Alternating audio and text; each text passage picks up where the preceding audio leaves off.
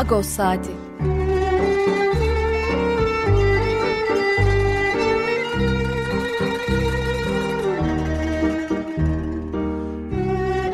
Haftalık Agos gazetesinin penceresinden Türkiye ve Dünya gündemi. Agos'un mutfağından haberler, söyleşiler, olaylar.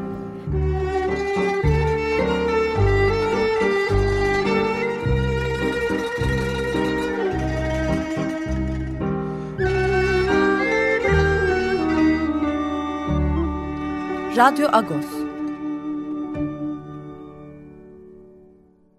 Günaydın Parlus, Radyo Agos'tan herkese iyi bir hafta sonu diliyorum. Ben Yetver Tanzikyan, bu hafta size ben yardımcı olacağım. Hangi şarkıyla başladık? Ee, onu anons edeyim ilk önce. Janet Jacques Esim. Safarat şarkıları söylediler, e, söylüyorlar yıllardır. E, onların albümleri de e, genel olarak kalan müzikten çıkıyor. E, Janet Çakesim'den e, Entre las Huertas Pasando e, şarkısını dinledik. Bahçelerde gezerken diye çevirebiliriz bunu. E, evet bu hafta Radyo Agos'ta neler var? Birazdan e, Pakrates Sükkan'la haftalık olan sohbetimizi, e, Türkiye'nin gündemini, dünyanın gündemini, 11 Eylül bugün e, ve Ermeni toplumunun gündemini konuşacağız. İkinci bölümde yarın da 12 Eylül, e, 12 Eylül darbesini e, idrak ediyor. Darbesinin yıl dönümünü idrak ediyoruz. E, darbe ile ilgili e, darbe koşullarını çok konuşuruz, yazarız. Çok konuşuruz, yazarız. E, mahpus eşleri o dönemde ne yapardı? E, biraz bunu konuşacağız. Çok konuşulmayan, konuşulur ama çok çok konuşulmayan bir konu bu. Zakarya Mildanoğlu, e, Türk Ermeni toplumunun bilinen isimlerinden, Agos'un da yazarlarından. Zakarya Mildanoğlu'nun eşi Jale Mildanoğlu e, konumuz olacak. Son bölümde de e, 6-7 Eylül'ü e, idrak ettik. E, idrak ettiğimiz yıl dönümleri ne yazık ki tatsız yıl dönümleri bu ay, Eylül ayında. 6-7 Eylül'ün e, 1955 pogromunu e, idrak etmiştik. Fatih Bellisoy ile de 6-7 Eylül'le yüzleşebiliyor muyuz? Yüzleşebiliyor muyuz? Yüzleşemiyorsak neden? E, bunlara, bu sorulara biraz yanıt arayacağız. E, Agos'un mahçetinde bu hafta e, Ermenistan Başbakanı Paşinyan'ın açıklaması vardı. Çünkü o mesaj trafiği devam ediyor. Önce geçen hafta Lagos'un manşetinde yer vermiştik. Ufukta normalleşme mi var demiştik. Ee, Ermenistan Başbakanı Paşinyan e, hazırız, diyaloğa hazırız e, diye özetleyebileceğimiz bir açıklama yaptı. E, bu gelişmeler ve Paşinyan'ın açıklamalarının detayları var tabii ki.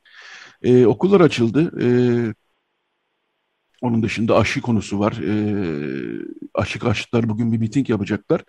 Biz tabii ki aşı karşıtlarının tarafında tabii ki değiliz. E, aşı olmalarını tavsiye ediyoruz ve Profesör Doktor Özgür Karıcıoğlu'yla hem bu aşı karşıtlarının argümanlarını hem de üçüncü doz, üçüncü doz aşı olmanın gerekliliğini e, konuştuk Ağustos'ta.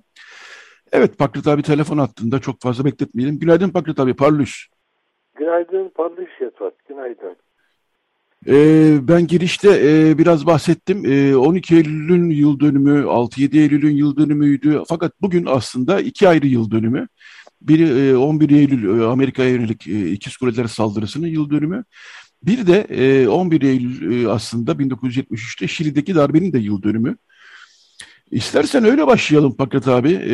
Bu Şili darbesi aslında Türkiye'de e, 80'lerde 90'larda çok daha fazla konuşulurdu. Şimdi artık 11 Eylül e, Amerika İkiz Kuleler saldırısı gelince e, yıllar yıllar yıllar sonra daha çok bunu konuşur olduk. Bu da önemli bir geliş, bu da önemli bir olay. Tabii binlerce insan hayatını kaybetti. Ama e, 11 Eylül e, Şili darbesini siz tabii gençliğinizde sıcağı sıcağına yaşamıştınız. O günlerde neler konuşurdunuz, neler yapardınız? Öyle başlayalım istersen.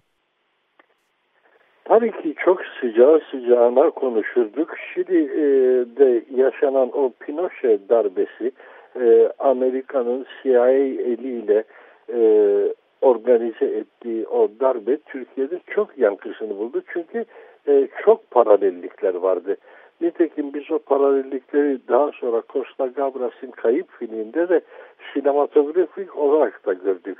Çok benzer uygulamalar vardı. 12 Eylül faşizmi ile 11 Eylül'de Şili'de gerçekleştirilen darbe arasında e, her ikisinin de Pentagon çıkışlı olduğu o kadar e, hissedilen bir şeydi ki ve hemen darbenin akabinde de yani e, ihtilalin akabinde e, Türkiye'de Dostlar Tiyatrosu çok ilginç bir tiyatro oyunu sahnelemişti. Şili'de Av diye. Bu da meselenin Türkiye'de ne kadar yakından takip edildiğinin e, çok bariz bir kanıtı. Yani darbeden aylar sonra o oyun sahneye çıkmıştı. Orhan Asena demek ki olayların sıcağında e, o oyunu yazmış. E, düşüncelerini oraya toparlayabilmiş. Akabinde de birkaç aylık bir çalışmayla e, Dostlar Tiyatrosu onu sahnelemişti. Şili'de e, izlemiştik. Çok çarpıcı bir oyundu. Ders çıkaracak bir sürü unsuru olan bir tiyatro eseriydi. E, Pinochet rejimi aynı zamanda bize e, demokrasi havarisi görünümünde olan e, unsurların e, söz konusu olan Marksist bir liderin seçimle iktidara gelmesi olduğunda nasıl hoyratlaşabildiklerini, nasıl canavarlaştırabildiklerini de çok somut gösteren bir örnekti. Ee, Salvador Allende çünkü e, halkın oyuyla seçilen dünyadaki ilk Marksist lider olarak tanıtıldı. E, ama akabinde buna e, büyük bir tahammülsüzlük gösterildi ve gene Türkiye'de de bildiğimiz, tanık olduğumuz bir dizi aşındırma yöntemiyle Allende'nin iktidarının halk nezdindeki desteği düşürülmeye çalışıldı. Bunlar arasında çok önemli şeylerden biri kamyoncular grevi. Çünkü e, karayolu taşımacılığı Şili'de çok önemli bir e, ekonomik unsur. Zira e, coğrafi konumu itibarıyla e, Ant dağlarından ötürü e, karayolu taşımacılığı çok büyük bir önem kazanıyor. E, kamyoncuların şoför e, grevi e, ekonomiyi felç edecek nitelikte bir darbeydi. Önce bunu organize ettiler. Toplumda bir mağduriyet yarattılar. Millet o grevden ötürü e, bir sürü şeye ulaşmakta güçlük çekti. Sonrasında da e, dediğim gibi e, CIA'nin e, organize ettiği bir e, askeri darbeyle e, Pentagon'da eğitim almış askerler eliyle orada hazırladıkları e, bu tabiri rahatça kullanabiliriz. Vatan hainleri eliyle bir darbe yaptılar. General Pinochet e, katı bir faşist rejim kurdu. E, ve bunlar dediğim gibi Türkiye'de büyük bir duyarlılıkla e, sıcağı sıcağına çok takip edildi. Çok dersler çıkarılmaya çalışıldı. Ama o dersler tabii ki e, pratik söz konusu olduğunda pek e, fayda etmiyor. Evet, e, şeyde e, hatırlarız herhalde. Yani ben o günü günü günü hatırlamam ama daha sonra siyasi literatüre e, yer etti.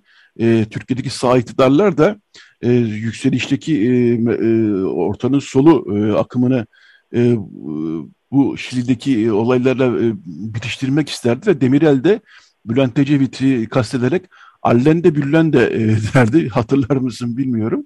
E, yani Bülent Ecevit'in de e, aslında Allende ile sorunun aynı olacağı gibi bir ima herhalde e, olurdu. Şimdi e, ben buradan e, Pakrat abi şeye geçmek istiyorum.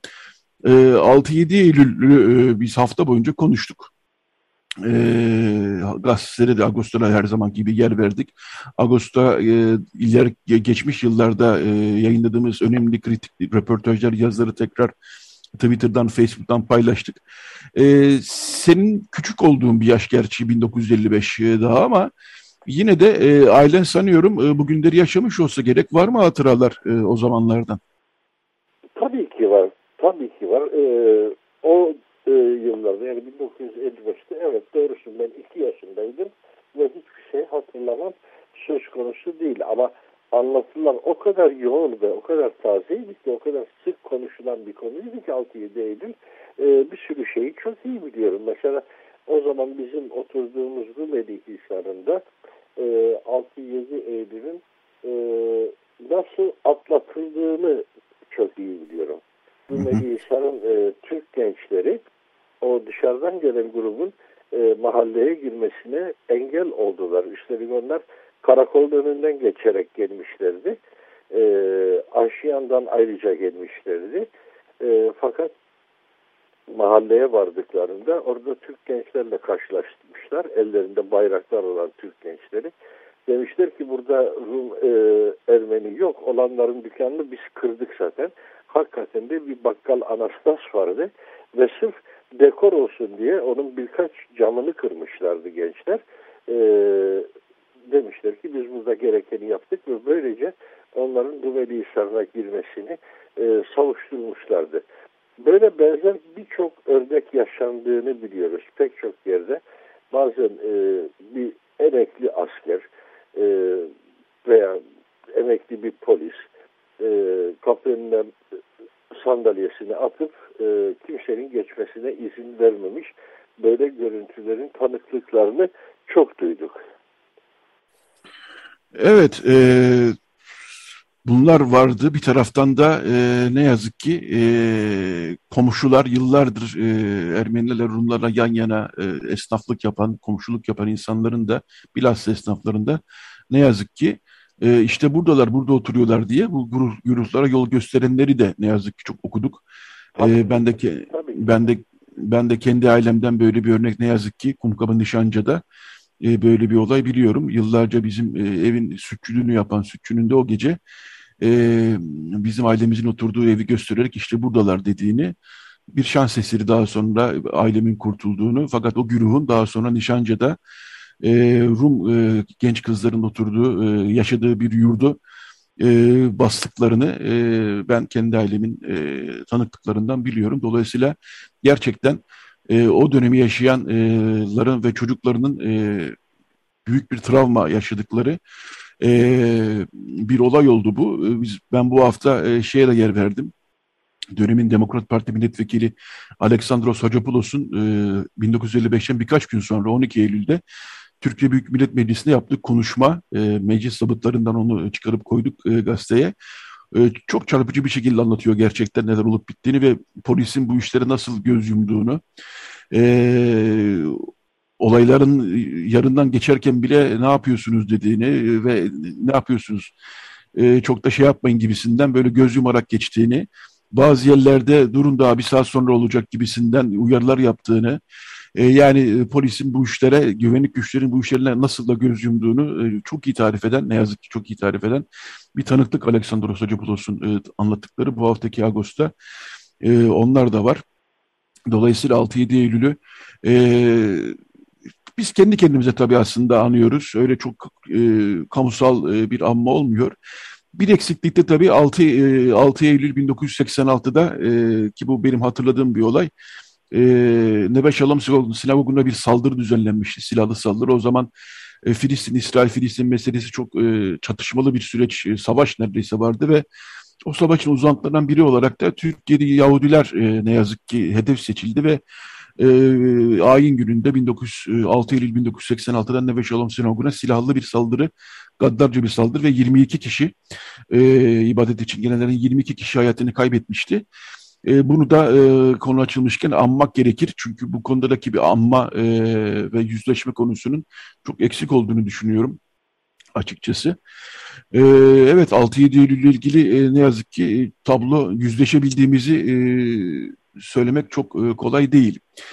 E, Pakrat abi buradan... Bu yüzleşme eksikliğinden bahsettin ya.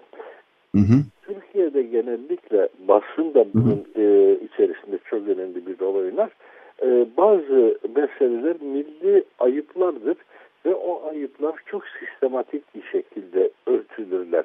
Özellikle ırkçı kalkışma diye nitelendirebileceğimiz şeyler e, çok çabuk. Örneğin e, Türkiye'de şu anda birçok insan eminim ki hiç hatırlamıyordur.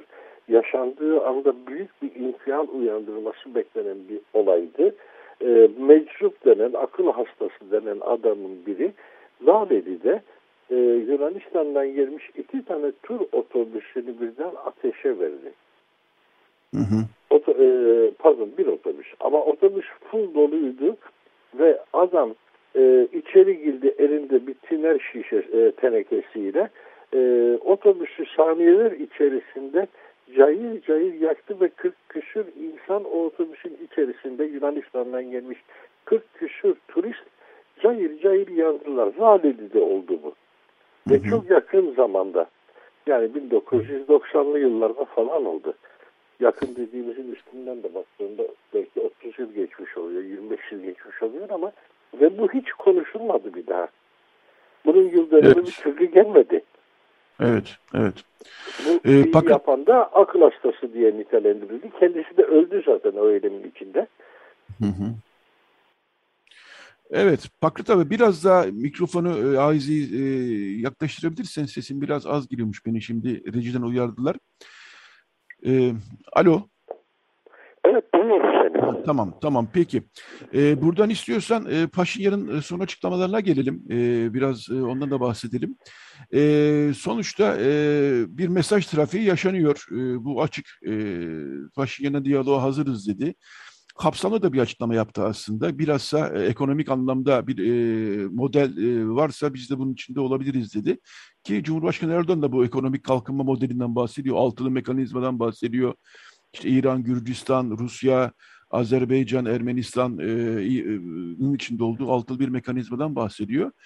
E, biraz ilerliyor gibi bir his var ama Türkiye tarafından da hani e, çok şey yok. E, basında ne yazık ki bu iş çok da karşılık bulmadı benim gördüğüm kadarıyla. Bilmiyorum neler söylersin. E, bulmadı çünkü e, bence ortada somut çalışmalar yok. Böyle şeyler e, kurumsal anlamda somut çalışmalarla şekil alacak şeyler. Ancak o zaman ciddiye alınabilecek şeyler.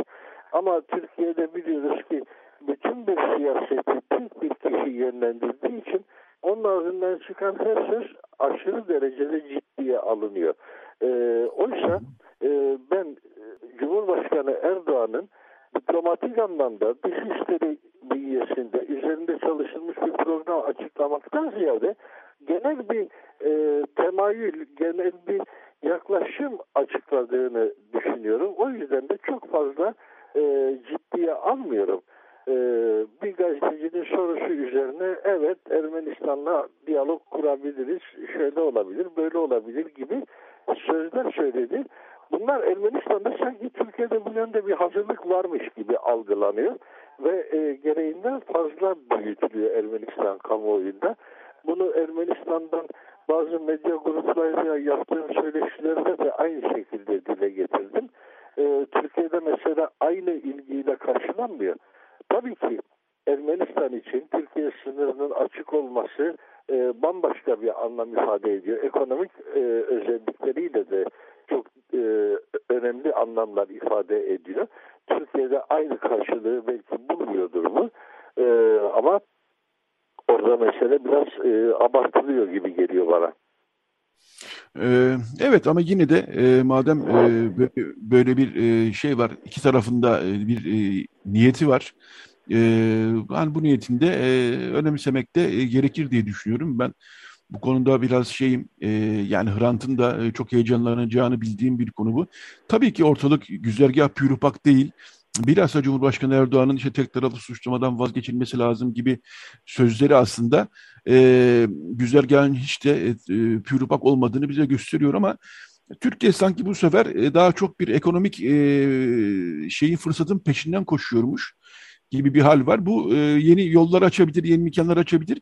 Tabii ki ama e, hiçbir şey henüz e, te, temizlenmiş, e, yol güzergah temizlenmiş ve e, sorunsuz bir şekilde, e, dikensiz bir şekilde ilerleyeceğimiz bir yol zaten yok ortalıkta. Fakat Paşinyan'ın da e, bu konuda e, olumlu niyet beyan etmesi e, önemli gözüküyor. Yani e, belki de arka yollarda bazı e, bilmediğimiz e, diplomatik e, arka planda bazı girişimler oluyordur e, diye e, düşünelim. Evet, e, evet son birkaç... Evet, böyle düşünebiliriz tabii. Ayrıca Türkiye zaten e, bu sorunlu alanlarda ne zaman bir adım atılacaksa hep her şeyi önce bir ekonomik şablon içerisinde oturtmak istiyor ama e, ekonominin de siyasetten bağımsız olmadığını biliyoruz. Örneğin ta Turgut Özal döneminde düzenlenen Karadeniz Ekonomik İşbirliği Teşkilatı tam da bu hesaplarla yapılmıştı. Ama öyle olduğu halde siyasetin e, esareti altında kaldı ve Türkiye'de dış siyasette özellikle e, Güney Kafkasya'da Ermenistan'la ilişkilerinde e, ağır bir Azerbaycan baskısı altında, ağır bir kuşatılma altında Azerbaycan e, Türkiye'nin hareketlerini kontrol edebilir bir durumda. Türkiye'deki çok büyük yatırımlarıyla e, SOKAR'ın yatırımları sayesinde e, çok önemli bir e, politik güç, bir lobi gücü e, ve Türkiye'nin e, hamlesinde Azerbaycan'da ikna etmesi gerekiyor. Azerbaycan'ı ikna etmeden tek bir adım atması mümkün değil Türkiye'nin şu anda. Bu yıllardan beri böyle. Futbol diplomasisi evet. de o yüzden e, tökezledi. O yüzden sekteye uğradı. Evet, e, yine de bakalım e, bu önümüzdeki e, günler bize neler gösterecek. Biz de doğal olarak bu konuyu yakından takip edeceğiz. Ermenistan'dan... Ayrıca konunun e, Ermenistan'da da muhalif bir tarafı var. Yani e, Türkiye ısrarla mesela toprak bütünlüğünün tanınması diyor. E, Ermenistan Türkiye'nin toprak bütünlüğünü tanıdığını bundan önceki Cumhurbaşkanları döneminde e, açık açık dile getirdi. E, hem e, Levander Bedrosyan döneminde hem Robert Koçaryan döneminde hem de Ser Sarkisyan döneminde e, Türkiye, e, Ermenistan'ın e, bugünkü Türkiye'den bir toprak talebi olmadığı meselesini çok açık şekilde deklare etti. Ama Türkiye halen ısrarla bu meseleyi gündeme getiriyor. Evet, e, bakalım en azından bir niyet gözüküyor. E, bu niyeti de e, kovalamak. E, inşallah sınır açılır.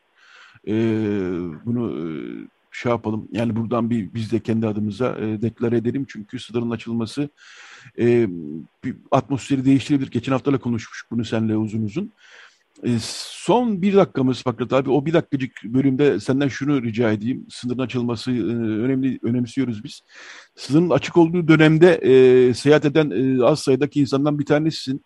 Yani Türkiye'de bir kuşak sınırı hep kapalı. Yani 23-24 yaşındakiler sınırın açık olduğunu hiç bilmedikleri bir e, hayat yaşadılar. E, nasıl gidiyordunuz sınır açıkken Ermenistan'a? E, sınır açıkken Ermenistan'a e, Türkiye'den direkt gitmenin e, tek yolu kar, e, demir yoluydu. Hı hı. Buradan e, trenle gidiliyordu Ermenistan'a ama esas e, fiilen sınırın açık olmasından daha önemli bir unsur politik kamplaşmaydı. Yani hı hı. E, o zamanki tabirle, o zaman yaygın kullanılan tabirle Ermenistan bir demir perde ülkesiydi. Dolayısıyla hı hı. Ermenistan'dan insanlar Türkiye'ye giremiyordu. Türkiye'den de insanlar Ermenistan'a zorluklarla gidebiliyorlardı. Yani e, bir davet mektubu temin etmeleri gerekiyordu vize alabilmeleri için. Sovyetler Birliği konsolosluğundan vize alabilmeleri için. E, ancak bunu aşabilen tek bir istisna durum vardı. E, Garbiş Uğurlayan adlı bugün artık rahmetli oldu bir e, turizmcinin e, düzenlediği Ermenistan turları vardı. Bu Ermenistan turlarında nispeten bu işlemler kolaylaşıyordu. Çünkü o işlemlerin önemli bir kısmını, vize gibi işlemlerin önemli bir kısmını Garbiş Uğurlayan kendisi üstlenmişti. İnsanları bununla muhatap etmiyordu. Yoksa buradan e, Ermenistan'da bir akrabanı ziyaret etmek istiyorsan o akraba e, davet mektubu gönderecekti. Davet mektubu göndermek onun da orada soruşturulmasına yol açıyordu. Ayrıca oradan gelen davet mektubundan sonra e, burada da eve polis geliyordu. Biz çok sonra öğrendik ki bu gelen e, polis yani Türkiye'den birisi Ermenistan'dan birini davet ettiğinde e, evine polis geliyor. E, bu daveti sen mi yaptın? E, evin kaç odalıdır? E, gelecek misafirlerin kaç kişidir? Nerede yatıracaksın gibi sorular soruyordu. Sonradan öğrendik ki bu soruların sebebi de Sovyet konsolosluğuymuş. Sovyet konsolosluğu Türkiye'den böyle bir araştırma yapmasını istiyormuş. Vatandaşlarım davet edildiğinde gerçek midir bu davet ve nerede kalacaklar diye. E, bunu da çok sonradan biz Türkiye polisinin işgüzarlığı ya da e, işte sosyalist takibi gibi algılıyorduk. Halbuki öyle değilmiş mesela. Sonra, çok evet. öğrendik ki bunu talep eden doğrudan doğruya Sovyetler Birliği'ymiş. Evet Fakret abi sürenin sonuna geldik. Ee, yine e, güzel bir sohbet oldu. Ee, konular çok bir şey olmasa da sıkıntılı olsa da biraz. Çok teşekkürler. Ee, kolay e, kolaylıklar diliyorum sana. İyi, iyi bir hafta sonu diliyorum. Sağ olasın. Bir mukabele ben de sana iyi bir hafta sonu dinliyorum. E, diliyorum. Programı izliyor olacağım, dinliyor olacağım. Teşekkürler, sağ olasın. Evet, e, Mikis Theodorakis çalmaya devam ediyoruz. E, bir hafta çalacağız, sonra unutacağız diye bir şey yok. Mikis Theodorakis hafta içinde toprağa verildi. Önceki hafta biliyorsunuz hayatını kaybetmişti. Hafta içinde cenaze töreni düzenlendi Yunanistan'da ve toprağa verildi. Şimdi e, onun bir bestesini John Baez seslendiriyor. E, 70'lerden aşağı yukarı kalma bir şey bu, e, kayıt bu. E, Yakovos Kambanelis'in e, şiirlerinden yola çıkmış bir beste bu. Şiirlerde bir toplama kampı, Almanya'daki toplama kampı üzerine yazılmış şiirlerdi bu. Bu şiirleri e, Theodorakis bestelemişti. John Baez de bunu Yunanca olarak seslendiriyor. Evet, The Ballad of e, Mauthausen bu meşhurdur aslında. E, Ballad of Mauthausen'i John Baez'den dinliyoruz. Daha sonra Radyo Agos devam edecek. Jale Millanoğlu telefon hattımızda olacak. Dinliyoruz. Radyo Agos. Evet, Radyo Agos devam ediyor. Radyo Agos'un bu bölümünde 12 e, Eylül darbesinin e, yarın yıl dönümü programın girişinde de söylemiştik. 12 Eylül darbesini konuşacağız biraz. Bugün biraz farklı bir yönüyle konuşacağız. 12 Eylül darbesinden sonra binlerce insan e, hapse atıldı, işkence gördü. Yıllar süren yargılamalara tabi tutuldular. Bu işkenceler gerçekten çok büyük travmalar yarattı insanlarda. E, işkencenin ötesinde yıllarca hapiste kalmak da tabii ki doğal olarak e, travmalar yarattı. Şimdi e, bu e, insanlar, binlerce insanlar e, hapisteyken, işkenceleri görürken onların yakınları ne yapıyordu? Nasıl sıkıntılar yaşıyorlardı? 12 Eylül'ü nasıl yaşadılar? Biraz bunu konuşmak istedik açıkçası. Burada da ilham veren e, Agos'un yazarlarından Zakara Bildanoğlu ki mimar kendisi. Zakara Bildanoğlu ile bir nehir söyleşi e, bu hafta yayınlandı. E, Mimarlar Odası İstanbul Büyükkent Şubesi e, kitabı yayınlayan e, serinin başı da Mimarlar Odası tarihinden portreler. E, bu portrelerinden e, biri de Zakara Mildanoğlu. Çok e, ilginç, önemli bir kitap. E, Zakar abi, Zakara Mildanoğlu'nu yazılarından, konferanslarından e, tanıyor olabilirsiniz. E, ama onun e, bu yazılarının, konferansların arkasında nasıl bir birikim var, e, nasıl bir hayat var, e, onu da ben hep merak ederdim. Konuşurduk gerçi Zakar abiyle, konuşuyoruz da hala. Ama e, burada çok daha kapsamlı bir e, söyleşiden bahsediyoruz. Salih Aslan yapmış söyleşiyi. Şimdi Zakar abi de orada 12 Eylül'de yaşadığı sıkıntıları, e, gördüğü işkenceleri, hapis sürecini anlatıyor kitapta. E, Zakar abinin eşi Jale Mildonoğlu'nu da biz tabii ki tanıyoruz. E, Jale Mildanoğlu e, bugün telefon attığımızda. Günaydın Jale Mildanoğlu. Günaydın Eto. Ee, teşekkürler yayına katıldığın için öncelikle. Ee, şöyle başlamak istiyorum ben. Ee, Zakar abi nasıl bulduğunuzu e, sonra soracağım ama e, Zakar abinin e, kitapta anlattığı e, şeyler çarpıcı gerçekten. E, yani bir e, mahpus yakını olarak e, cezaevine gitmek, beklemek, e, Zakar abinin e, nasıl olduğunu e, görmek, çünkü işkence gördüğünü biliyoruz kitaptan. E, bütün bu süreç e, nasıl oluyordu mahpus yakınları için? Sizin şahsınıza soruyorum bunu ama bütün mahpus yakınları bunu gerçekten çok sancılı bir şekilde yaşadılar. Ben sözü size bırakayım. Teşekkür ederim. Yani gerçekten zor bir dönemdi ve bence hala o zor dönem devam ediyor. Ee, çünkü Türkiye'nin düşmanı bitmiyor. Yani bir dönem düşman işte işçilerdi, sendikacılardı. Sonra değişti, değişti, değişti. İşte şimdi başkaları oldu düşman. Ee, hep bir düşman üretip onun üzerinden e, yaşıyoruz. Yani onun sonuçlarına katlanıyoruz daha doğrusu. İşte Zakar'da, Asteğmen'de e, gözaltına alındığında normal olarak e, birinci şubeye götürülmemesi gerekirken işte Asteğmen olduğu için direkt ilk günden birinci şubeye götürmüşler e, ve süreç öyle başladı. E, onu bulma hikayesi bambaşka bir hikaye. E, cezaevi önünü sorduğunuz için oradan başlayayım.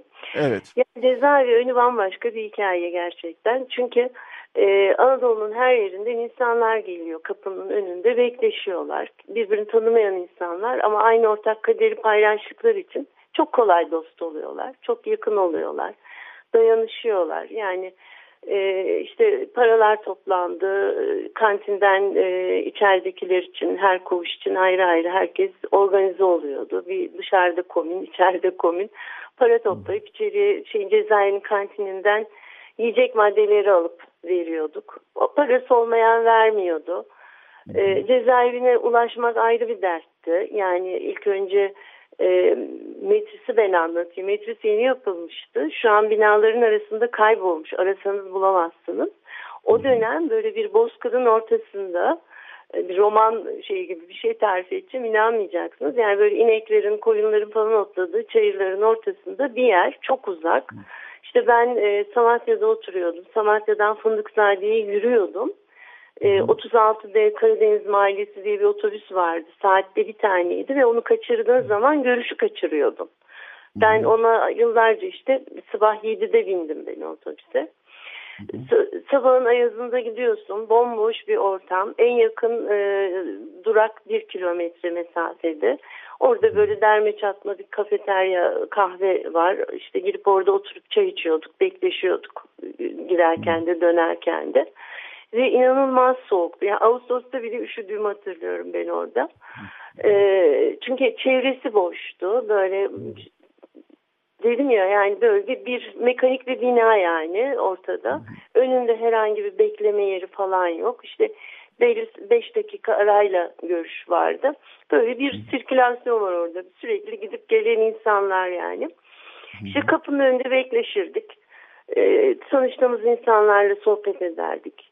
Anadolu'dan gelenler hemen belli olur. Çoğu da dil bilmezdi. Mesela onlar nasıl görüşürdü? İşte mikrofonla konuşuyorsun. Arada camlar var e, zaten dokunamıyorsun. Mikrofondan Türkçe konuşmadığın zaman kesiliyordu. Yani o insanlar çocuklarıyla işte gözleriyle konuşuyorlardı yani başka türlü şansları yoktu. Ondan sonra e, yani ne bileyim. Evet, e, Zakariya abinin, Zakariya Millaro'nun e, anılarında var. Bir de e, çamaşırların yıkanması, geri götürülmesi. Hatta bir kere siz, siz bütün evet. koğuşun çarşaf, siz bütün koğuşun çarşaflarını yıkamışsınız galiba. Zakariya abi anlatıyor şeyi. Bir de öyle bir fasıl var değil mi? Yani şöyle çamaşır makinem de yoktu üstelik o dönemde. Ama e, yani insanların aileleri gelemiyor. E, Anadolu'dan evet. nasıl gelsin o 5 dakikalık görüşmeye? Aylarca hiç yakını gelmeyen insanlar. E, orada su yok zaten içeride çamaşır yıkanması mümkün değil.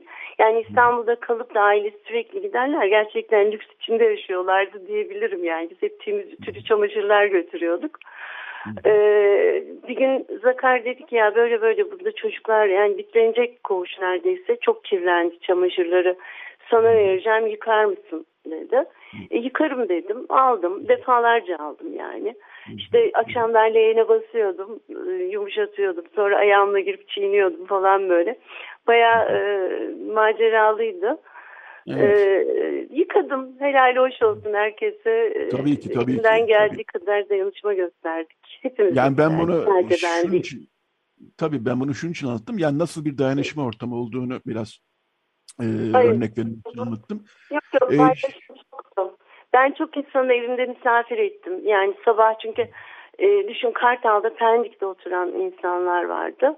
Nasıl gelsin metrisi? Sabahın yedisinde sekizinde otobüsüne nasıl binsin? Mümkün değildi yani. Gelip bende kaldılar. Birçok bayan arkadaşım evimde kaldı yani. Beraber yürüdük, beraber gittik. Evet. Evet, şunu, şunu söyleyeyim, e, onu sonra soracağım demiştim. E, peki Zakar abi gözaltına alınmış. Ee, siz bunu anlıyorsunuz tabii ama nerede olduğunu nasıl buldunuz? O bir süreç çünkü değil mi? Herkesin aşağı yukarı yaşadığı yani, evet. Şimdi bilinmezliklerle dolu bir süreç. Dediler Çapa öğretim Okulu vardı şeyde. Çapa'nın Hı. oraya karargah kurmuşlar. O tarihi çok güzel bir binadır.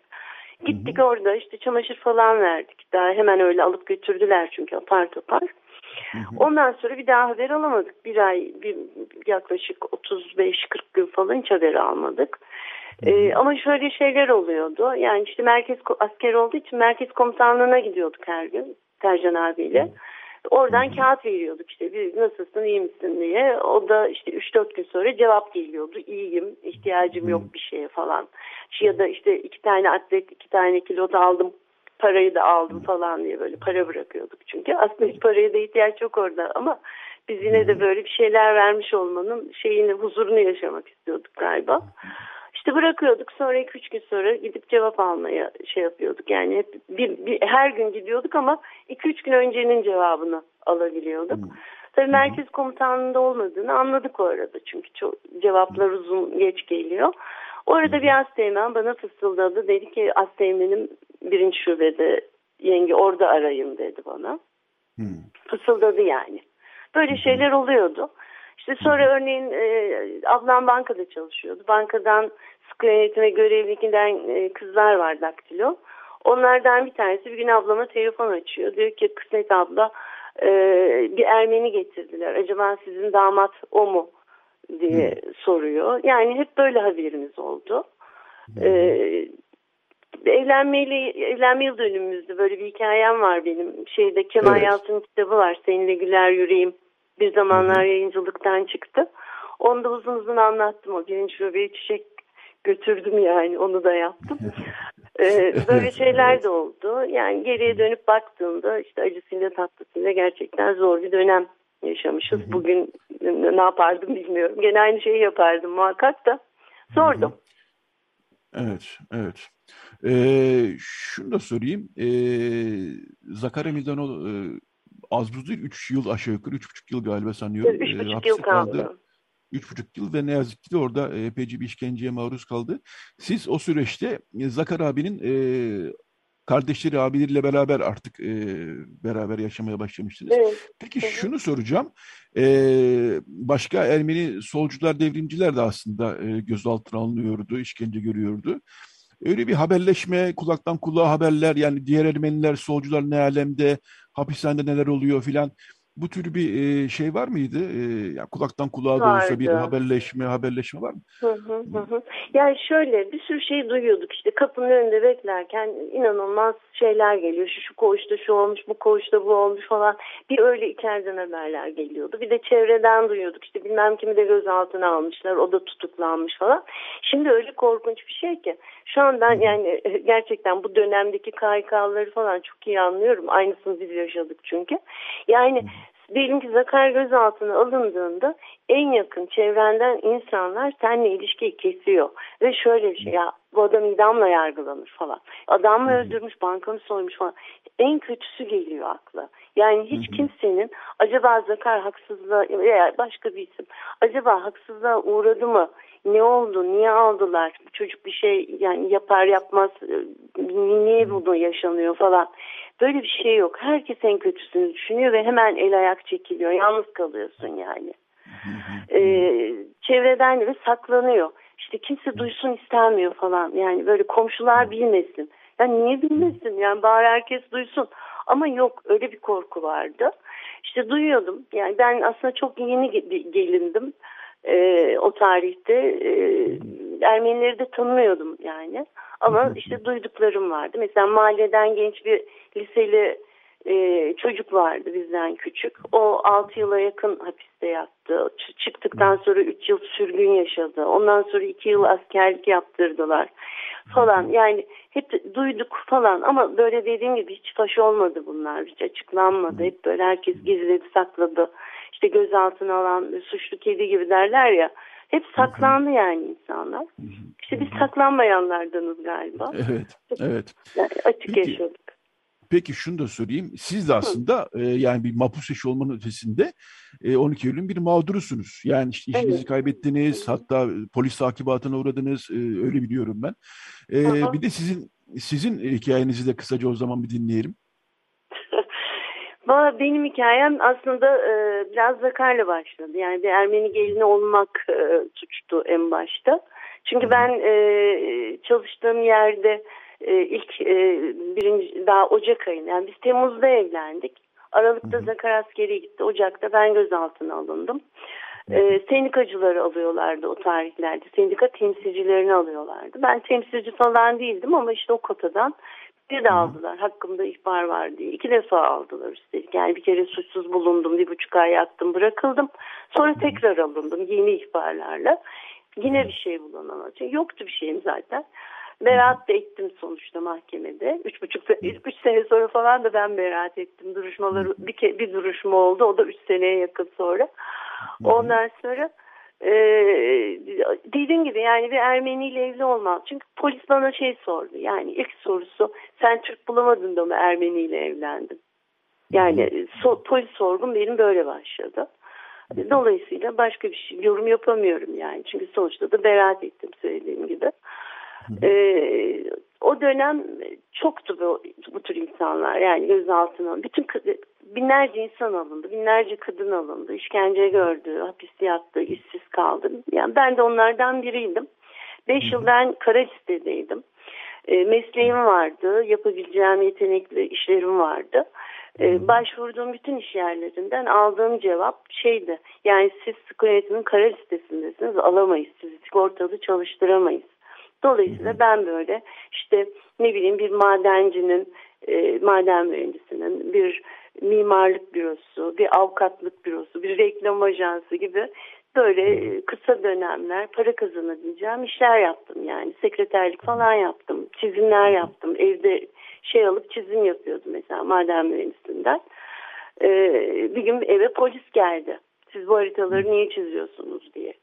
Sonra işte izah ettik, anlattık, telefon numarasını verdim, görüştürdüm falan. Yani bunlar da yaşandı. Zordu. Evet mesleki anlamda da e, sıkıntılı yani sizin de şahsınızda birçok insan mesleki anlamda sıkıntılar yaşadı, sürgünler yaşadı. E, belki bugün çok fazla bilinmeyebilir.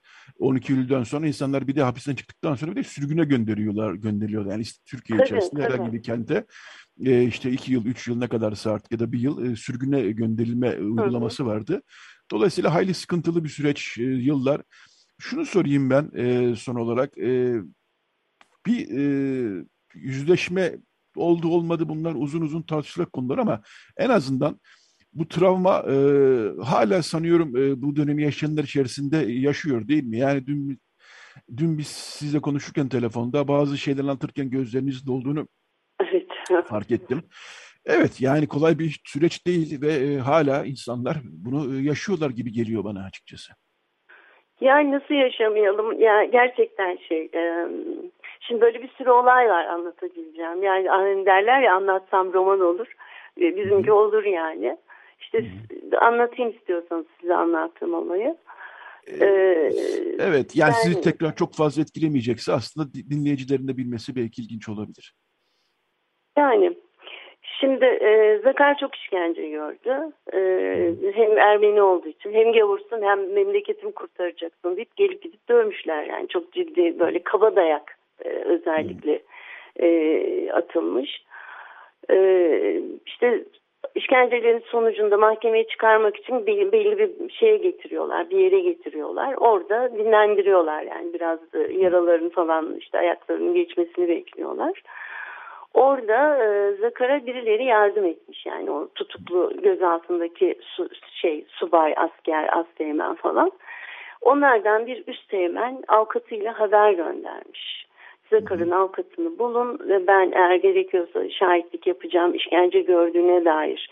Biz e, onu sırtımızda tuvalete taşıdık günlerce e, yürüyemiyordu. Yemeğini yiyemiyordu biz yedirdik falan diye. İşte bir gün e, çalıştığım bir avukat bürosunda çalışıyordum. Oraya geldi bir avukat bey tanımıyorum. Zakari Mizanoğlu'nun avukatını öğrenmek istiyorum dedi. Ben de ona e, demedim ben eşiyim diye. E, şey verdim yani telefon numarasını verdim. Şu avukat ilgileniyor onunla diye. E, sonra tabii öğreniyor yani benim eşi olduğumu. Ertesi gün bir demet çiçekle geldi. Ben sizi çok üzdüm farkında olmadan diye. Ee, yani o da bana anlattı çünkü böyle böyle benim işte e, müvekkilim e, şikayetçi olurlarsa işkence konusunda e, şahitlik yapacak diye gelmişti çünkü. Tabii ben bunu dinledim yani işte kocamın nasıl işkence gördüğünü anlatıyor karşımdaki insan bana. Evet, evet. Ee, zordu yani. Ee, E, zordu, zordu. zor, evet. evet. Hep, hep, dikkat et hep cümlelerim zordu diye bitiyor. Zordu, Ki Biz zordu. insanız. Kötü bir şey yapmadık. Hiç kimseye kötülük yapmadık. Namusumuzla yaşadık. Dürüst yaşadık. Yani ben işte bizim Zakar'la evliliğimiz işte 40 küsur yıl oldu. E, severek evlendik. E, yani bundan dolayı ben örneğin e, daha sonrasında çalışma yaşamımda da bunun cezasını hep gördüm. Yani kadro vermediler. Mesai, ya ben mesai yapıyordum. Mesaimi ödemiyordu adam. Diyor ya senin mimar kocan var. Zenginsin sen ne yapacaksın mesai deyip benim şefim, amirim mesaimi gasp ediyordu. Yani bunu o kadar çok yaşadım ki. Ee, ne bileyim işte e, atamam yapılacak yapılmıyor. E, Hep böyle şey kaldım. Yani e, ne diyeyim aslında kendi direncimle ayakta kaldım diyebilirim. Çalıştım, emekli oldum. E, hakikaten e, zorladılar. Onun için diyorum ya şimdi insanları anlayabiliyorum. E, Yani çok yakın yaşadığım Evet. için anlayabiliyorum şimdikileri.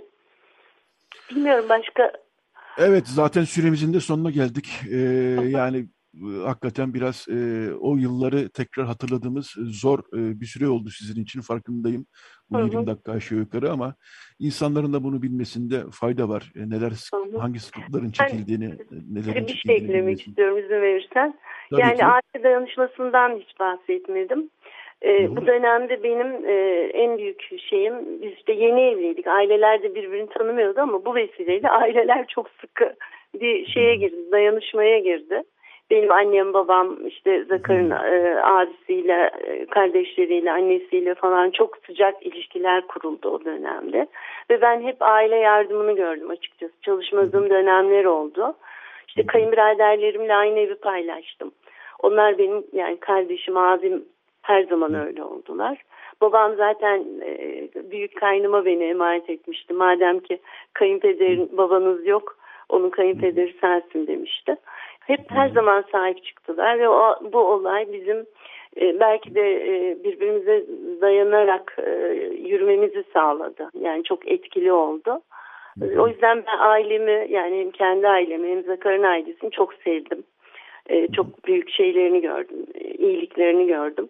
Zaten arkadaş yardımı diye bir şey yok o tarihte yani bir e, dostluk bir şey göremiyorsun hiç kimseden. En yakın bildiklerinden bile yani en ufacık bir şeyim olmadı. Destek olmadı. E, ama aile gerçekten çok önemli bir faktör bu tür olaylarda. E, o yüzden ailelerimize de sahip çıkalım diye ekleyeyim o yüzden. Yani aileyi Peki. çok seviyorum ben. Peki. Çok teşekkürler. Jale Mildanoğlu konuğumuzu, Zakarya Mildanoğlu'nun e, eşi 12 Eylül darbesi döneminde mahpus takımları neler yaşadı bunları konuştuk. Tekrar hatırlatayım Zakarya Mildanoğlu'nun e, hayatına da bir nehir söyleştirebileceğimiz kitapta e, TMOP e, Mimarlar Odası İstanbul Büyükşehir Büyükkent Şubesi'nin yayını olarak Mimarlar Odası tarihinden portreler dizisi altında çıktı. Yeni çıktı, bu hafta çıktı. Bu kitabı da tavsiye edelim. Zakara Bilaza'dan biz ayrıca konuşacağız. Bu hafta sıra Mahpus Eşlerindeydi. Çok teşekkürler Cale Mildanoğlu. Kolay gelsin diyorum size. Zakara abiye Sağ olun, teşekkür ederim sırada. Peki e, bu bölümü 12 Eylül sonrasına damgasını vuran şarkılardan bir tanesiyle e, kapatalım. Aslında 1970'lere yazılmış bir şarkı. Kemal Burkay'ın e, yazdığı bir şarkı. E, şiirin bestelenmesi Yeni Türkü. Sonbahardan Çizgiler e, ismi e, şarkının Mamak türküsü olarak biliyoruz. Bunu ama Zerin Atakan'ın sesinden yani ilk versiyonuyla dinleyeceğiz. Sonbahardan Çizgileri dinliyoruz. Radyo Agos Foti Benniso'yla devam edecek. Radyo Agos. Evet, Radyo Agos devam ediyor. Radyo Agos'un bu bölümünde programın girişinde biraz konuşmuştuk. 6-7 Eylül 1955 programının yıl dönümünü idrak ettik hafta içerisinde. E, bunu ne kadar konuşsak yeridir açıkçası. E, Foti Benlisoy, e, yazar Foti Benlisoy şimdi konuğumuz. Foti Benlisoy da e, önemli bir yazı yazdı. Gazete Duvar'da yayınlandı e, yazı. Yani 6-7 Eylül'ün sonrasındaki e, azınlıklara yönelik e, saldırılar da e, küçük çaplı saldırıların nasıl da görmezden gelindiğini aslında biraz e, sıralayarak buradan da e, genel bir çerçeve çizdi Foti Benlisoy. Günaydın Fatih, hoş geldin yayınımıza. Merhaba, günaydın, iyi yayınlar. Teşekkürler. Seni tam bir etkinliğe giderken yakaladık aslında. Ee, yeri gelmişken o etkinliği de duyuralım buradan istersen. Bir e, kıraathane, e, yanlış mı biliyorum? Ee, evet, evet. Kıraathanenin kitap şenliği var e, bu sene. Hmm. pandemi sonrası, ne kadar pandemi sonrası tabii o tartışılır ama hiç değilse hibrit bir etkinlik. Yani online olduğu kadar fiziken de gerçekleştirilen bir etkinlik. Yani standlar var. saat... Hmm 10'dan ee, 11'den e, 19'a kadar e, çeşitli yayın evlerinin standları var. Ziyaret edilebilir e, Şişhane'de, Kıraathane'de. Yani uzun zamandır özlediğimiz bir etkinlik biçimiydi bu kitap fuarı, kitap şenliği tarzı bir etkinliğin. Pandeminin sonrasında işte ise gerçekleştiriliyor olması çok güzel tabii ki. Sen de İSOS yayınları e, olarak e, galiba evet, yanlış Evet, orada olacağım. Evet, orada, orada, orada olacaksın. Evet. Tamam. Bir de yeni kitabın çıktı zaten pandemi demişken onun da buradan e, duyurusunu yapalım. E, pandemi döneminde yazdığın yazılar sanıyorum değil mi?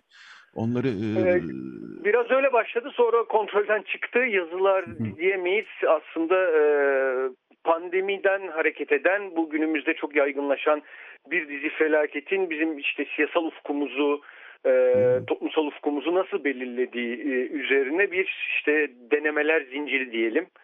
E, biraz felaket meselesi, felaket teması etrafında e, örülen biraz karanlık bir şey oldu maalesef. evet. evet yeni çıktı o da yeni çıktı.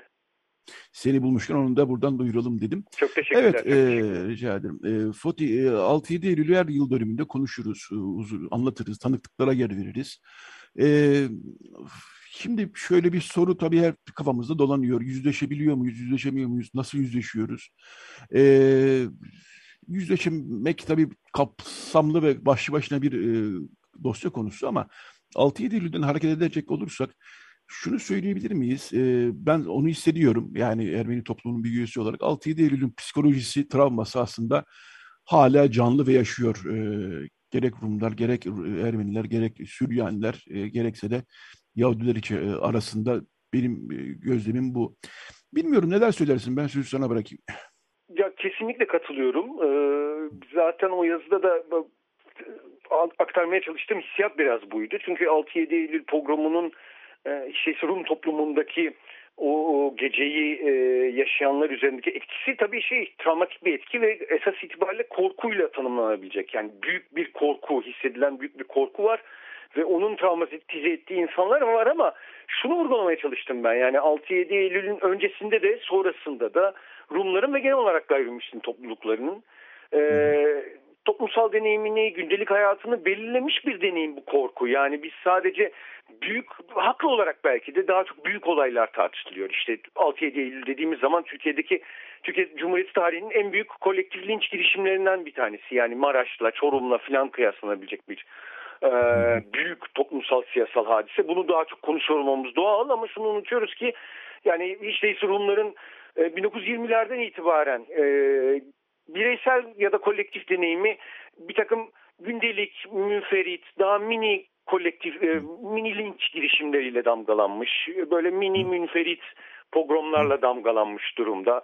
Yani işte Cumhuriyet tarihinin 20'lerden itibaren başlarsak o işte Türklüğe hakaret davalarından vatandaş Türkçe konuş kampanyalarının hepsi aslında birer böyle mahalle mahalle yayılan, çoğu gazeteye hı hı. çıkmayan bir takım böyle saldırılara neden olmuştur. Bir takım mini linç girişimlerine neden olmuştur. Hepimiz biliriz aslında aile çevremizde, dostlarımız arasında. Hep küçük olaylardır aslında insanlardaki o korku hissiyatının ee, şey olarak kalması, sabit bir şekilde kalması. Yani 6-7 Eylül kuşkusuz Rum toplumu açısından en azından büyük bir şok ama hiçbir yerden gelmiş bir şok da değil aslında e, bir dizi hadise öncesinde ve sonrasında bir dizi hadise o 6-7 Eylül deneyimini canlı tutuyor maalesef.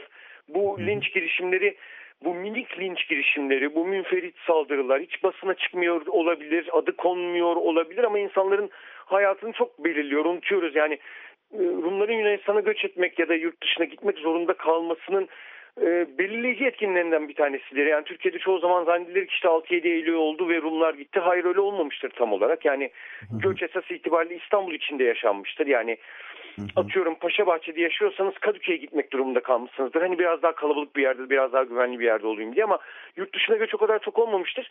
Daha sonraki dönemde 60'lı 70'li yıllarda özellikle bu mini münferit linç girişimleri insanların gidişinde daha çok belirleyici olmuştur. Yani bir akraba vardı çocuğu işte 10 yaşındadır dayak yemiştir Makaryos piçi diye. Ama ailede karar vermiştir gidelim artık yani burada çocuk büyüyecek vesaire bu iklimde bu koşullarda nasıl büyüyecek diye. Bu korku deneyiminin bu e, travmatik deneyimin kalıcılaşmış olması neredeyse azınlık kimliğinin gayrimüslimlerin Türkiye'deki e, gündelik deneyimini e, bütün pratiklerini belirler hale gelmesi esas mesele. Onunla da nasıl hesaplaşmak hesaplaşmak e, biraz daha zor tabii biraz daha kapsamlı bir iş öyle diyeyim. Evet, e, bunu e, çok önemli bir noktaya değiniyorsun aslında. Çünkü yani sadece tek bir olaydan, olaydan bahsetmiyoruz. Aylara, yıllara yayılan, küçük küçük mahallelerde yayılan birçok e, hadise, e, gayrimüslim toplulukları yıldıran hadiseler bunlar. E, işte evet. kiminin e, iş yeriyle ilgili bir sıkıntı, kiminin günlük hayatıyla ilgili bir sıkıntı. Çok basit bir örnek. Mesela benim ailemden dedemin bir e, küçük bir arsa almak üzere e, harekete geçmesi ve o arsada başka birinin gözünün olması ve birdenbire o gözü olan kişinin dedemi e, Türklüğe hakaret etti diye mahkemeye vermesi.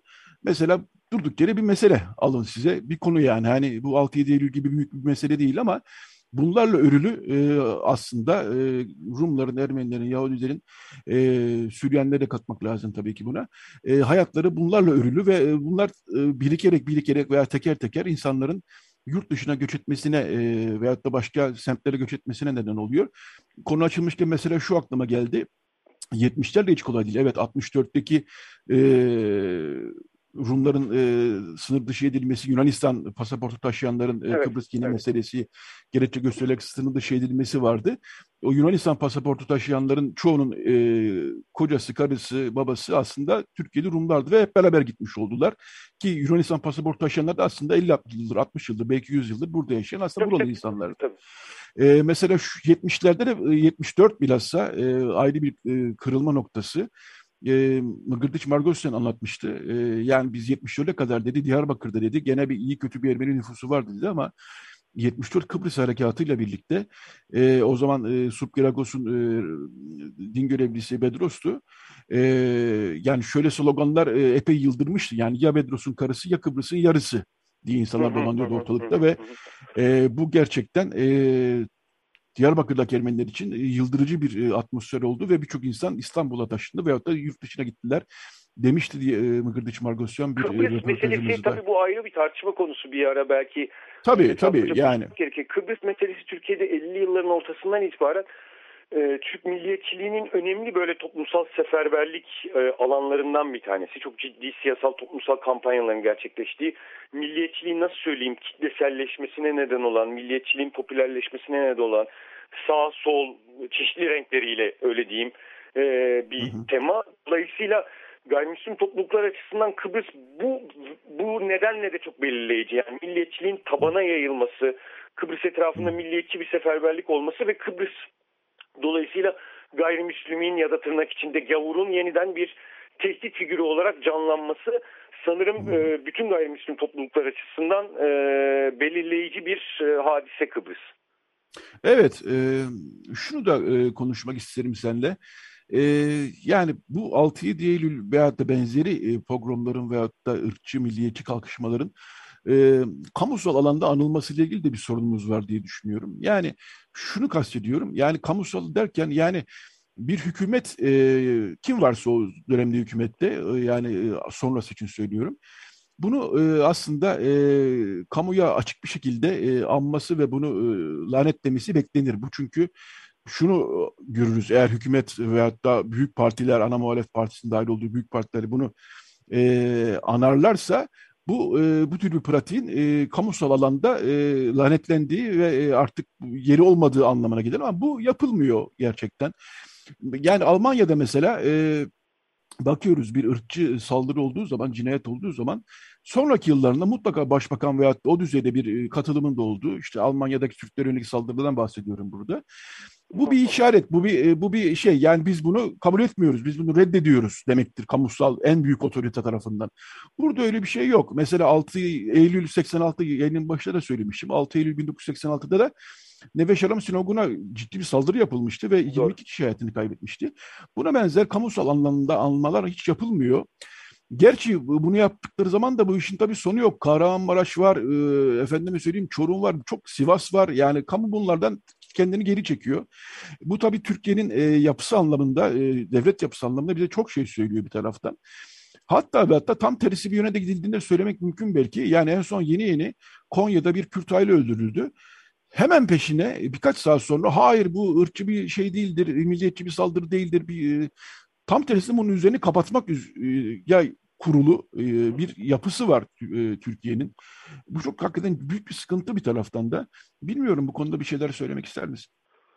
Ya katılıyorum. Bir kere zaten hani e, yani biraz önce de söylemeye çalıştım 6-7 Eylül öyle çok biricik bir hadise değil aslında örgütleniş biçimine baktığımızda. Tabii büyük ama İstanbul'da gerçekleşmesi yine çok kritik ama işte bir e, basın aracılığıyla buna uygun bir önce iklimin, siyasal iklimin, atmosferin yaratılması, bir provokasyon, bir kıvılcımın ertesinde daha önce yapılmış belli bir hazırlık çerçevesinde insanların en azından insanların bir bölümünün sokağa dökülmesi gibi bir şeyine baktığımızda yani örgütleniş biçimine, gelişme dinamiklerine baktığımızda daha erken örneklere de gidebiliriz. Yani 1909 Adana katliamlarına baktığımızda öyle çok da farklı değil belki de orada da yaşanan şey işin örgütleniş ve ilerleme biçimi gelişme dinamiği. Dolayısıyla hani bir tanesiyle hesaplaşmak aynı zamanda işte belki 9'dan e, sonra bugüne e, gelerek hepsiyle hesaplaşmak anlamına gelecek. Yani bugüne geldiğimizde dediğimizde benim aklıma doğru Konya'daki e, ırkçı katliam ama şeyi de hatırlatayım. E, Ankara'da gerçekleşen göçmenlere dönük e, bir pogrom hı hı. E, söz konusu. Evet. Yani onda da mesela minik ve 6-7 Eylül o. Yani işte öncesinde hı hı. basında şimdi işte sosyal medyada işte göçmenler şöyle mülteciler böyle Suriyeliler şunu yaptı bunu yaptı diye bir hava estiriliyor. Ardından işte e, güvenlik güçlerinin devletin de biraz e, göz yumduğu bir e, alanda bu tip evleri, dükkanlara, iş yerlerine dönük saldırılar gerçekleşiyor. Neredeyse yani şey hani kopyala yapıştır şekilde ortaya çıkmış ama bir tanesi İstanbul'da gayrimüslimlere dönük çok daha yo yoğun bir e, olay ama diğeri de minik bir ölçekte de olsa bunun bir tekrarı. Dolayısıyla oluyor? Tabii ki hesaplaşma yoksa, cezasızlık söz konusuysa bunlar kendisini replike ediyor. Farklı koşullarda, farklı bağlamlarda. Biz bu kolektif linç dinamiğiyle bir türlü baş edemiyoruz. O kendisini yeniden üretiyor. Hesaplaşılmamış her pogrom, her kolektif linç girişimi bir başkasına davetiye çıkarmış oluyor. Bununla ilgili siyasal iktidarlar gerçek samimi bir hesaplaşma yürütebilirler mi? Valla tabii zor gözüküyor en azından an itibariyle zor gözüküyor. Çünkü e, Türkiye'de hiç değilse e, yani milliyetçiliğin gelişimi aslında bu tip kolektif linç girişimlerini böyle birer uğrak olarak e, görüyoruz milliyetçiliğin gelişiminde. Dolayısıyla e, zaten kendisini e, yani zaten milliyetçi şoven bir siyasal iktidar söz konusu. Bunun e, kendi siyasal kimliğini kuran momentlerle ilgili bir hesaplaşma yaşamasının çok zor olduğunu düşünüyorum. Bu pek mümkün değil. Hatta yani şöyle ifade edeyim. 10 yıl önce belki siyasal iktidardan şey beklemek mümkün olabilirdi 6-7 Eylül'e dair. Çünkü 6-7 Eylül biraz da artık çok konuşulmuş, çok öne çıkmış falan hı hı. daha şey bir hadise. Buna dair belki bir laf duyulabilirdi ama bugün geldiğimiz nokta itibariyle daha milliyetçiliğin, e, siyasal iktidarın şoven uygulamalarının çok daha vurgulu hale geldiği bir dönemde çok zor 6-7 Eylül'le ilgili gerçek bir böyle hani hesaplaşma, bunu anma vesaire. Çünkü yani sizin, sizin dediğiniz gibi esas itibariyle sorun şu yani oradan bir ipi ipliği çektiğimizde düğüm bütün olarak şey elde kalmaya başlayacak. Çünkü başka ipler de çekilmeye başlayacak 6-7 Eylül ile birlikte. Çünkü mekanizma aynı. Mekanizma çok benzer daha doğrusu. Dolayısıyla çok zor tabii ki. Büyük, daha büyük bir hani hep söyle, söylüyor birçok insan. Yani geçmişte hesaplaşmak, geçmişte olmuş bitmiş bir hesap, e, meseleye dair aa ne yazık oldu demekten ibaret bir mesele olsaydı çok kolay olurdu tabii ki. Geçmişle hesaplaşmak esas itibariyle bugünle ilgili bir mesele olduğu için, bugünle ilgili bir siyasal, sosyal sorun olduğu için bu kadar zor olabiliyor. Çünkü yani daha başka bir bugün, daha başka bir gelecek özleyemiyorsak daha farklı bir geçmişte ilişkin bir özlemimiz de olmuyor. Bunlar birbirini sürekli olarak besliyor. Dolayısıyla bugünkü siyasal güç ilişkileri geçmişle hesaplaşmamamıza yol açıyor. Bugünkü siyasal güç ilişkileri, toplumsal güç ilişkileri, toplumsal iklim, siyasal iklim değişecek ki biz gerçekten geçmişle gerçek bir yüzleşme e, yaşayabiliyor olalım. Şey olmuyor yani tersi olmuyor. Önce bir geçmişle hesaplaşalım da sonra bugün düzeltiriz. Maalesef bugün önce düzeltmek gerekiyor ki geçmişin kefaretini de ödeyebilelim. Hı hı. Evet çok e, güzel konuştun Fatih gerçekten e, konuyu bu kadar e, etraflı bir şekilde ama e, yapılarıyla, köşe taşlarıyla tarif etmek. E, çok teşekkür ediyorum Fatih Benlisoy. E, yayına katıldın. E, 6-7 Eylül'ü her sene bunları konuşuyoruz, ediyoruz. E, inşallah e, yeni bir anlayış, yeni bir bilinç toplumsal anlamda daha fazla boy verir, filizlenir ve bunlarla biz daha kolay hesaplaşabilir, yüzleşebilir hale geliriz. Çok teşekkürler Fatih Benlisoy yayına katıldığın için. Ben de teşekkür ederim. İyi yayınlar. Görüşmek üzere. Teşekkürler. Teşekkürler. Sağ olasın. Evet e, artık yavaş yavaş Radyo Agos'un sonuna geliyoruz. E, neler var bu hafta e, Ağustos'ta onu ben başta söylemiştim ama tekrar e, edeyim ben biraz. E, bir, bizim arkadaşlarımızın bir çalışması var.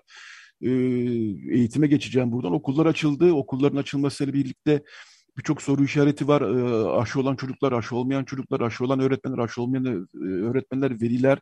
Bununla ilgili dediğim gibi bir röportajımız var arka sayfada Profesör Doktor Özgür Karcıoğlu'yla yaptığımız bir röportaj.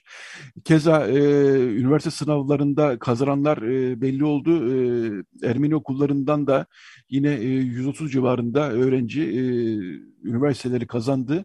E, kim nereyi kazandı teker teker isim isim e, bunların e, listesini bu haftaki Ağustos'ta bulabilirsiniz. E, dediğim gibi e, manşetimizde e, Paşinyan'ın açıklaması ve açıklamasında e, yer verdiği ilginç detaylar vardı. Onlara yer verdik bu hafta. E, Oannes Kılıçdağ da bu yakınlaşmaya dair e, ilginç bir yazı yazdı. E, Ermeniler için soykırımdan vazgeçmiyor başlıklı. Yani bu e, olası bir yakınlaşma, olası bir normalleşmede e, masaya gelebilecek konularla ilgili e, Oannes Kılıçdağ'ın zihin açıcı bir yazısı var. Viken Çeteryan bizim yurt dışındaki yazarımız. E, o da Azerbaycan konusuna fokuslandı ve Türkiye'de e, Azerbaycan e, Ermenistan Savaşı ile ilgili Türk entelektüellerindeki sessizliği e, konu etti. E, dolayısıyla e, Agos her zamanki gibi e, dolu dolu diyoruz. E, artık dediğim gibi yavaş yavaş sonlara geldik. E, biraz e, normalden çok az bir şey daha uzun bir şarkıyla veda edeceğiz. E, bir önceki reklam arasında Yeni Türkü'den bir şarkı çalmıştık. İlk albümünden bir şarkıydı o. Sonbahardan çizgiler. E, Kemal Burkay'ın bir şiirinden yola çıkılmış bir şarkıydı. E, Zerrin Atakan e, o zamanki solistlerden bir tanesi seslendirmiş şarkıyı. E, birazdan bir yeni türkü şarkısı daha çalacağız. E, bu sefer e, yine Zerrin Atakan'ın e, bu sefer 83 yılındaki Yeni Türkü'nün Akdeniz Akdeniz albümünden. E, niye iki tane yeni türkü şarkısı çalıyorum? Gerçekten 1980 sonrasına e, birçok e, müzikal anlamda da bir e, nasıl diyeyim e, 80 darbesi sonrasında e, bir tür direniş hattı kurulmuştu aslında e, müzik gruplarıyla, şarkılarla, muhalif gruplarla. E, işte Çağdaş Türkü, Yeni Türkü, Ahmet Kayı tabii ki burada e, yeri bambaşka. Onu da çalacağız zaten önümüzdeki haftalarda ama e, Yeni Türkü 1978'lerde kurulmuş bir grup olarak e, bütün e, faaliyetini 80 sonrasında sürdürmüştü ve o döneme damga vuran gruplardan bir tanesi e, olmuştu. Hala da faaliyetlerini sürdürüyor tabii ki Türkü e, kadrosunu değiştirerek. E, yine bir e, şiirden bestelemiş bir şarkı bu. Yaşar Miraç e, tabii 80 sonrası e, şiirler de açıkçası e, 80 darbesiyle hesaplaşma anlamında şiirler de önemliydi. Yaşar Miraç da o dönemin önemli şiirlerinden, şairlerinden bir tanesi. Ee, onun şiirinden bestelemiş bir e, şarkıyla kapatacağız şarkıyı. Gurbete kaçacağım. Zerrin Atakan söyleyecek ama e, ben kapanış anonslarımı yapayım. E, Recide Beren Baltaş yardımcı oldu bize. E, Radyo Agos'tan bu haftalık bu kadar. E, herkese iyi bir hafta sonu diliyoruz. E, yeni Türkü'den e, Gurbete Kaçacağım e, şarkısını dinliyoruz. Zeynep, Atakan'ın sesinden. Haftaya yeni bir Radyo Agos'ta buluşmak üzere diliyoruz. Herkese iyi bir hafta sonu diliyoruz.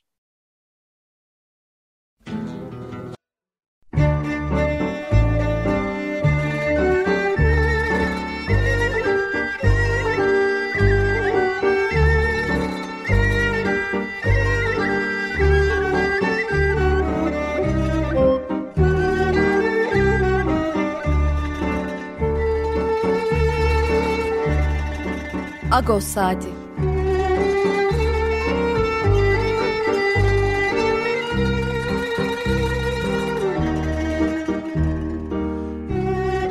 Haftalık Agos gazetesinin penceresinden Türkiye ve dünya gündemi. Agos'un mutfağından haberler, söyleşiler, olaylar.